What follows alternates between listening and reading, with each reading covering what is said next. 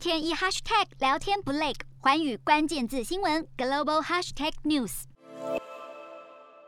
网布裹住一箱又一箱的文字，这是一间位在瑞典研究消灭疟疾蚊害的实验室。负责人艾曼米博士表明，他研发的一项新技术能够提取疟疾寄生虫上的分子，在混入掺了毒的甜菜根液体中，就能够吸引蚊子自动找上门，饮用毒液致死。根据 WHO 统计，二零二零年全球感染疟疾的人数高达两百四十一万人，有六十二万人因此身亡，其中百分之九十六的病例都来自非洲。目前国际间灭蚊是仰赖消虫剂喷洒，但是这项方法有很大的环境污染疑虑。喷洒农药灭蚊的效果越来越不显著，提取分子投毒的方法不但成本相对低廉，也更能精准针对疟疾蚊。也因此，这项新技术还没被普及应用，就已经开始被采纳到其他昆虫甚至是啮齿动物的传染疾病研究上，希望能够加速减低蚊虫传播带来的损失伤害。瞄准新南向商机，剖析东南亚发展。我是主播叶思敏，每周五晚间九点记得锁定，看见新东协就在环宇新闻 MOD 五零一中加八五凯播二二二及环宇新闻 YouTube 同步首播。